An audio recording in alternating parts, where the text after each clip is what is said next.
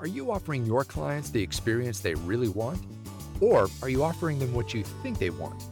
Join hosts Laura Gregg and David Partain from FlexShares Exchange Traded Funds as they talk with a variety of industry experts and advisors just like you about their latest industry research to help you develop the flexible mindset you need to rise above the crowd.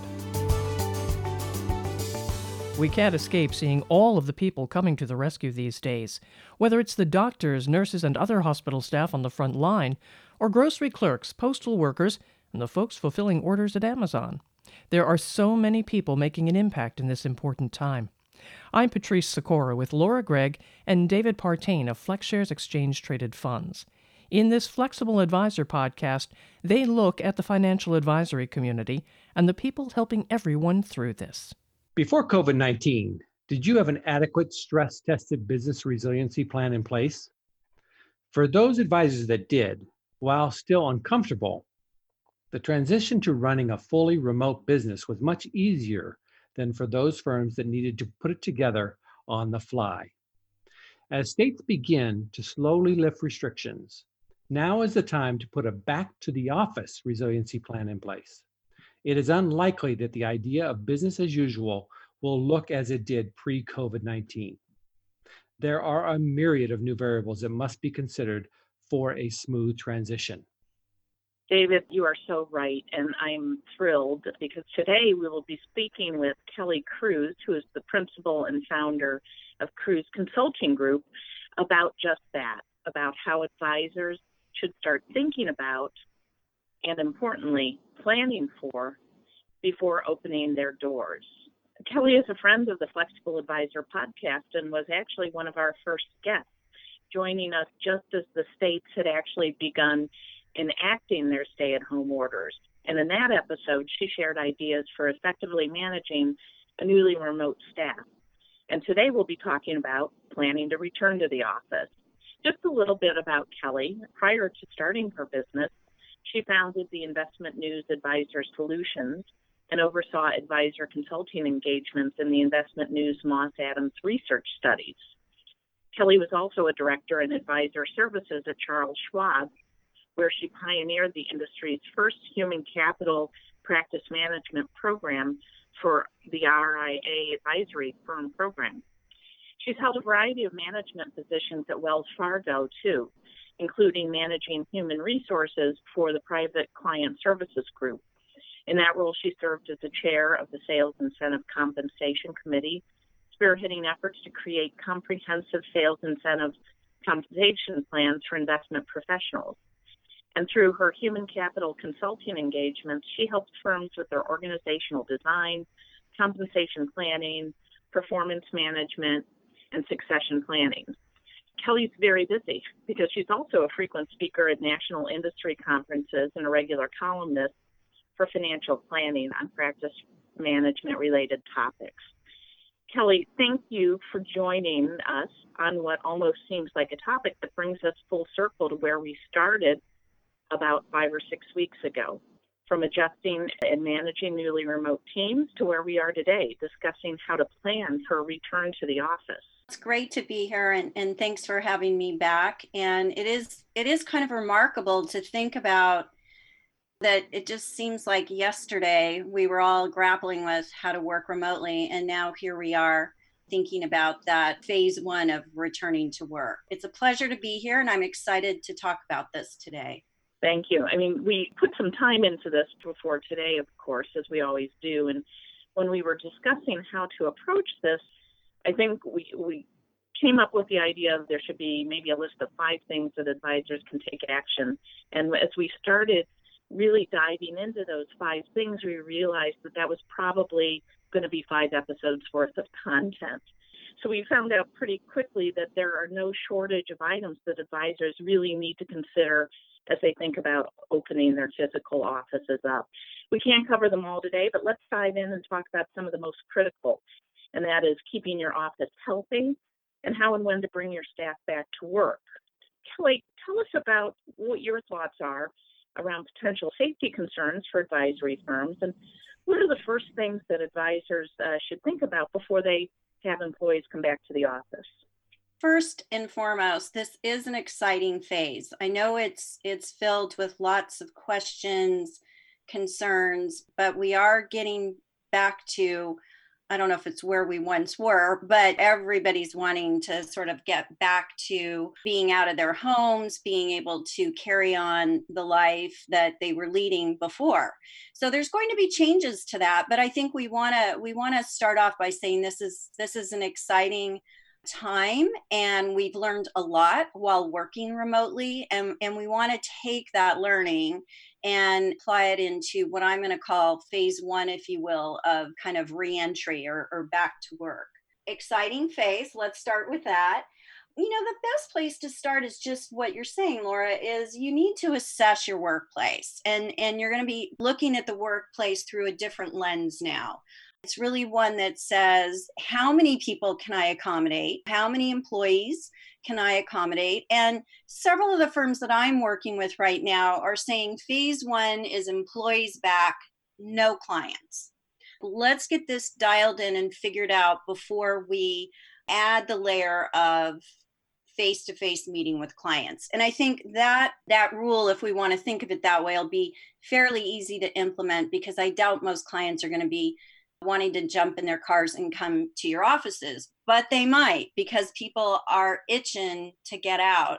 I joke and say I've never had my husband volunteer so many times to go to the market and do shopping for me. You want to think about that as phase one. Are you going to allow cl- clients back in? And I would recommend let's focus on employees first. And what do you need to do to accommodate a safe and healthy work environment for them. One idea that I'm working with folks around is what's your capacities? First and foremost, what's the capacity look like? And a lot of firms are starting with 50%.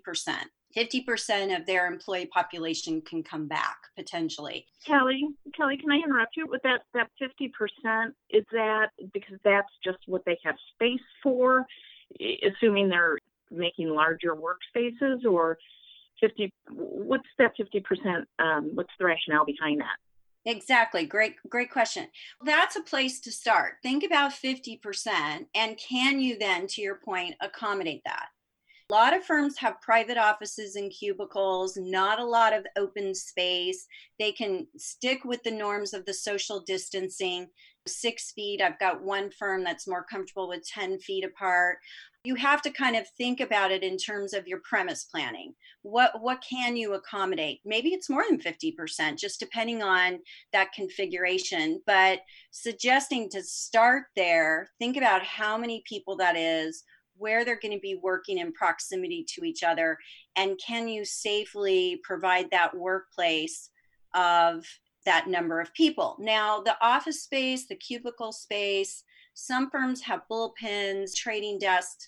We're going to need to rethink that. And do you have the space to accommodate moving into this kind of new normal of how many people can you really fit the the other consideration to think about is your common workspace areas bullpen or trading area as well as kitchen break room the bathroom setup. Some firms you have to go out of the actual office and you share bathrooms with other companies that are on that floor. Maybe you have all your own private bathroom space, but all of that has to be figured out before you can actually get to who's coming back. Start with how many do you think you can safely accommodate?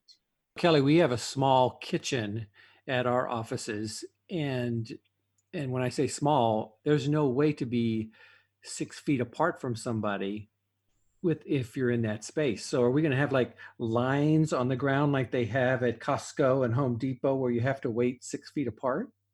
That's what we have to work through. Or is it where you can actually schedule breaks? That may seem a little daunting for firms. Now, wait a minute, I'm going to have to schedule people to go in and grab their lunch out of the refrigerator. But we do have to think through how that's going to work. So maybe you can accommodate a larger number than 50%. But again, those public areas, the conference room, how many people can the conference room accommodate?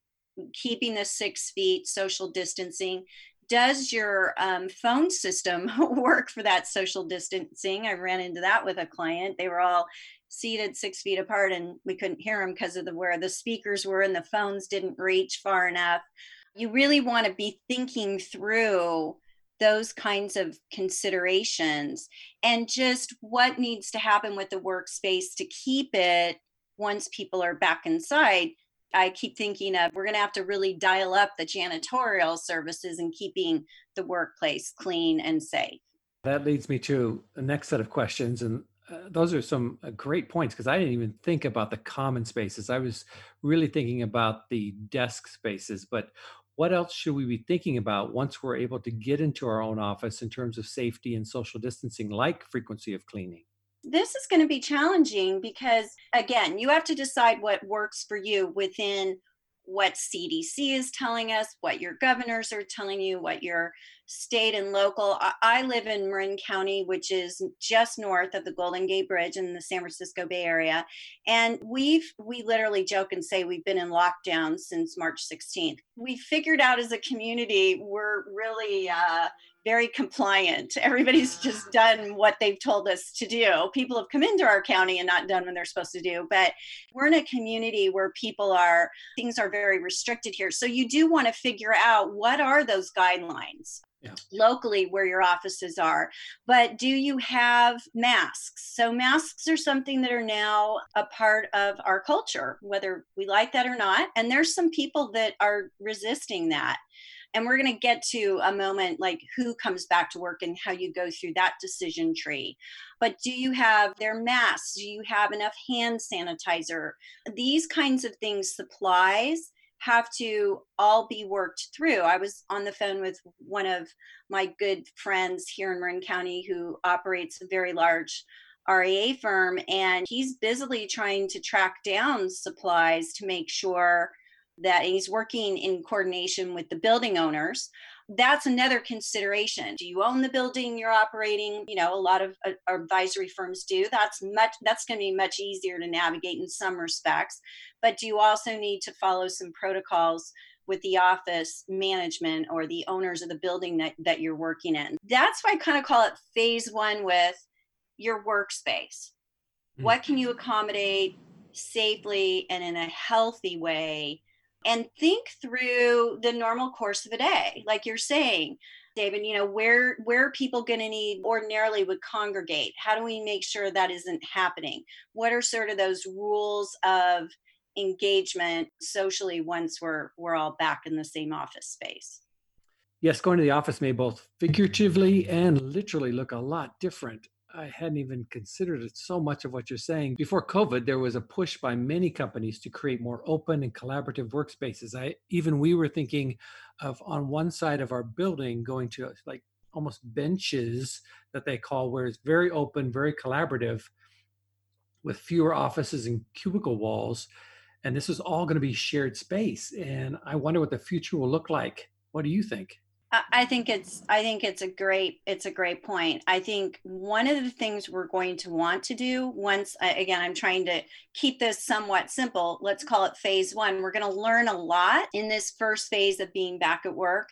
And then I think we're going to have to ask our folks for their ideas, what they're comfortable with.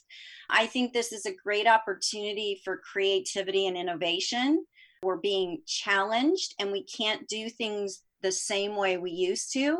But that creates this really unique opportunity to improve. I think we're going to have to get input and feedback because, first and foremost, if you don't take away anything else from our podcast today, you need to create an environment that everybody is comfortable with. And there's going to be different levels of comfort that people have with this situation because still so much is unknown asking people and communicating and getting input and ideas are really going to be the key to creating this this workplace of the future that that will continue to create collaborations. So one vision i have is okay so conference rooms aren't going to be big enough to accommodate team meetings group meetings. You know you may have to rotate who's in the room face to face and then who's sitting at their computer in a cubicle or in an yes. office participating so you're going to have people in in the actual room and people who aren't that far away from you in the same office but they're on their their computer because the the actual conference room can't accommodate it and then rotating that in terms of okay it's my my turn to be in the room it's my turn to be in the zoom room if we want to call it that or whatever WebEx that you're using. I think technology is going to be the key to that. Where maybe before we thought of things, what's the construction of the cubicle wall or the desk? Now we're going to be thinking of, okay, so how does technology fit in here? How is technology going to make the work space itself uh, more collaborative and engaging, yet keeping us safe? Right. And I can see a whole lot of political issues, you know, with what you just put forth, which is very likely scenario where some folks say, well, I haven't been in the room for the last three meetings. Am I not important? There's that whole other aspect. This is, these are really challenging times, making us think about things we've never even have to had to consider in the past. Kelli, how are you counseling your clients? I mean, you talked about a potential bringing 50% of the staff back. I guess a number of questions from that. Who, what are the roles? But also from a risk management standpoint, as well as a human management standpoint, how should they consider deciding who comes back and, and when? I think the place to start is once you you have this idea of the number what what's the number of employees that we're comfortable in phase 1 again think about phasing it in and and maybe with the phase one it's almost think about from a trait and characteristic standpoint who are your most fearless employees? Who are the ones that don't back down from change and innovation? And who when you think of the word fearless their face pops up. And i'm i'm kind of making um, a little fun out of it but i i do mean that. I think you have to think about the traits the characteristics and the personality of who's back first that's definitely a component of it. But what are the positions that are most required to be there in person? And by now, I'm sure we figured out what those are because we've been working remotely. And obviously, at least from everything I hear, that is going extremely well. As a matter of fact, the productivity is higher then at least the firms that I'm speaking to and the networking that I've done seems to be surprisingly higher than what people thought. And in some cases, higher than what it was before. And just to go off on that for just a moment, that I think is largely due to the fact that as much as we miss each other and we've got technology to help us collaborate and engage uh, with each other people just uh, don't have as much social time right? You can you don't have a lot of that chit chat and how you doing going on during the day that helps people people more focused and on point. And, and the other thing is we're all juggling a lot right now. Some some of us have kids at home some of us don't but regardless you have to really be focused in the time you have committed to working to get everything done.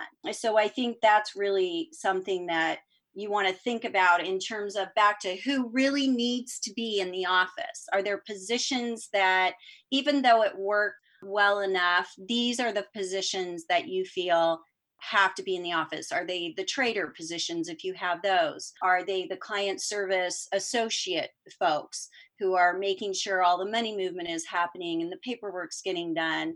But determine who the, who really needs to be there, and that's the place I would start first. And then, as I mentioned, I think you have to individually talk to each person. No pun intended, but take their temperature. How, how do they feel about going back to the office? How is that going to work for them given all the other things they're juggling. Now, one firm I work with has decided if you have to get on public transportation and commute into the office, then you're not in phase one. We don't want you to have to deal with a public a public transportation system that's still trying to get back on its feet. And we don't want you to be unnecessarily exposed trying to get to and from work. So that could be another item on your checklist. Who has to commute using public transportation? As my advisor said, if you don't have your own car and can't drive to and from work, then you're not in phase one. But I think we have to be clear with someone if that's the part of the determination that it's not because we don't want you here it's because we don't want you to put yourself at unnecessary risk right now when your job can still be done at home. And i am a public transportation uh, taker and i i didn't even think of that. Again it just the considerations just multiply the more you talk about this. And my kids are older now but there are going to be plenty of working parents that have no options for daycare. When my children were little, I had the backup of grandma. Well, that's probably not an option anymore. What other considerations should firms be thinking about? I think you make a really good point. The advisor industry for a change might be on the cutting edge where I think we've worked really well in this remote this remote environment and I think getting back to work will go very successfully for firms as well. So we may be ready to do that, all these considerations we're talking about, but the school system isn't ready, right? This is where things aren't necessarily as coordinated public transportation, schools, daycare. These things do, uh, they may trail, I guess is what I'm saying, where we are, but they have to be considerations on the list or we're going to be putting the cart before the horse. People are going to be saying, well, wait a minute, how am I going to be get back at work when you know, I'm supposed to be still homeschooling my children? Let's talk to people and ask them. Maybe you can try the approach of having people volunteer. For example, one of the employees at one of the firms I'm working with right now, she's desperate to get back to work just because she's tired of being home. She's got a sister actually that she lives with that um, won't leave her alone all day long. And she's just like, please, please let me get back to work. So I think you have to think about who really is comfortable with it and asking people what what is their concerns about coming back to work you're going to uncover some things there that maybe um, at this point haven't even been suggested and then you're going to have people that really want to stay working remotely and that has to be thought through. Maybe now you it's hard to say no. I mean i had a conversation with someone who said well my team is so excited because prior to this i was not open to people working remotely and now they feel like they've showed me because it's worked so well. I think that it obviously is going to change the hearts and minds you would think of of many people that weren't open to it in the past especially given that if their teams have been productive and and contributing during this time, which hopefully they they have been. Yeah, and I think the other thing to think about as you ease back into people coming to work is whose position has changed now as a result of this. What roller roles aren't going to be the same? And, and the one that's sort of obvious is that receptionist, admin assistant, the concierge first impressions, whatever, the person who's greeting your clients when they come in, the person who's receiving packages and mail and deliveries, cleaning up the conference rooms and making sure your best client's favorite coffee is is waiting for them when they arrive.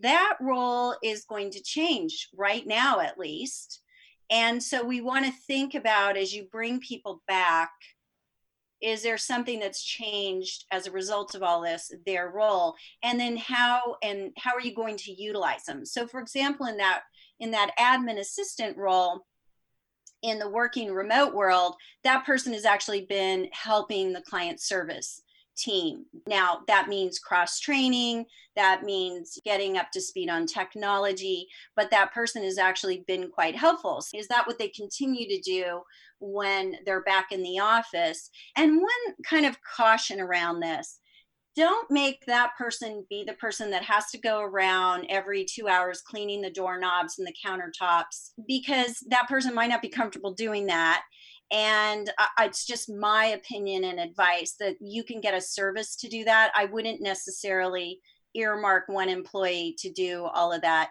cleaning up of the workplace. I think that needs to be delegated to the professionals. And again, we want to be sensitive to how people are feeling in this time and what they're comfortable doing. Kelli, this has been a fantastic conversation.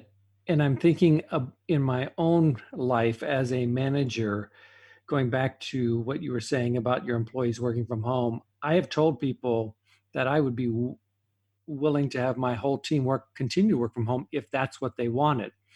There's obviously some considerations, like you said. I have one individual whose mother lives with them and she's elderly, so that is going to take precedence of whether she comes in in that first wave or second wave or comes in at all.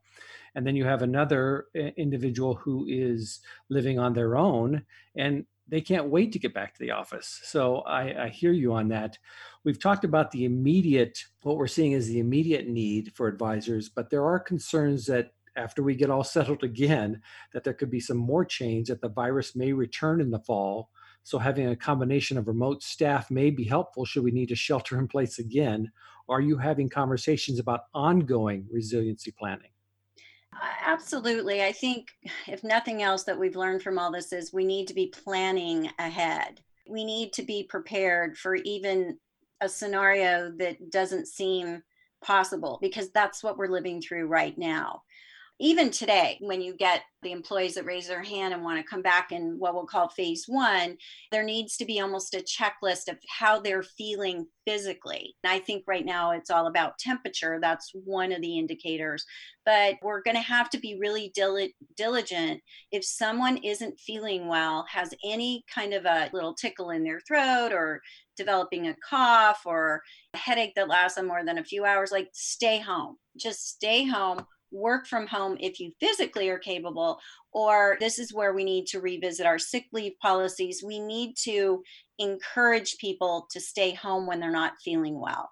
And that's not that's not been our culture. That's not been our society. We have to make that the norm. We have to make that okay for folks and not feel that somehow they're going to be penalized and it's going to be a black mark on their record. And also, just when we do get back to travel, I think for right now, most firms are no business travel, no travel, obviously. But when that starts to ramp back up, I think we need to know where people are going, whether it's personal or business travel. And then we need to make some decisions about when they return if quarantining is necessary. I had a client who, right before this all blew up, so to speak, went to see her parents in South Korea. And when she came back, this was all happening in real time. And they talked to her about it, and she quarantined for 14 days. Employees were really concerned. They knew she had been to South Korea and they were concerned how the firm was going to be handling that. Those are the kinds of uh, situations as we get back to uh, some semblance of, of a normal life again, we're going to have to be really open and communicate with each other about our plans, where we're going, what we're doing, so that we can all feel comfortable and make it okay. So, those two weeks, that wasn't vacation time. We're quarantining. She was working from home and didn't feel like somehow she was penalized for it. I think we're just going to have to be open and flexible with each other. First and foremost, care about each other, put each other first. And I think that will help us get through the, this transition that, to your point, is going to last not just a couple of weeks, but potentially a number of months. Thinking about how we move forward with this, I think really first and foremost, it's a planning exercise. You're planners. This is what you do really well. Think of it that way and and also get get collaboration from other folks on your team to think through what are the right next steps and approach it from that standpoint, making a plan. And I think in that, if you think about it in that framework, it will seem a lot less daunting to you. Kelli, thank you so much. And I want to let our audience know that Kelli has offered to work with us to create a checklist for you as you begin to plan your return back to the physical office. Uh, if you haven't already, please visit us on www.flexshares.com. In the right hand navigation bar, there's an item called Briefs. If you click on Briefs, you'll find a lot more practice management content, and we'll put together a summary of this podcast with a link to a checklist. Look for that in the next couple weeks. And thank you, everyone, for joining us on the Flexible Advisor podcast.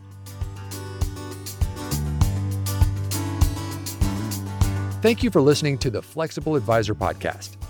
Click the subscribe button below to be notified when new episodes become available.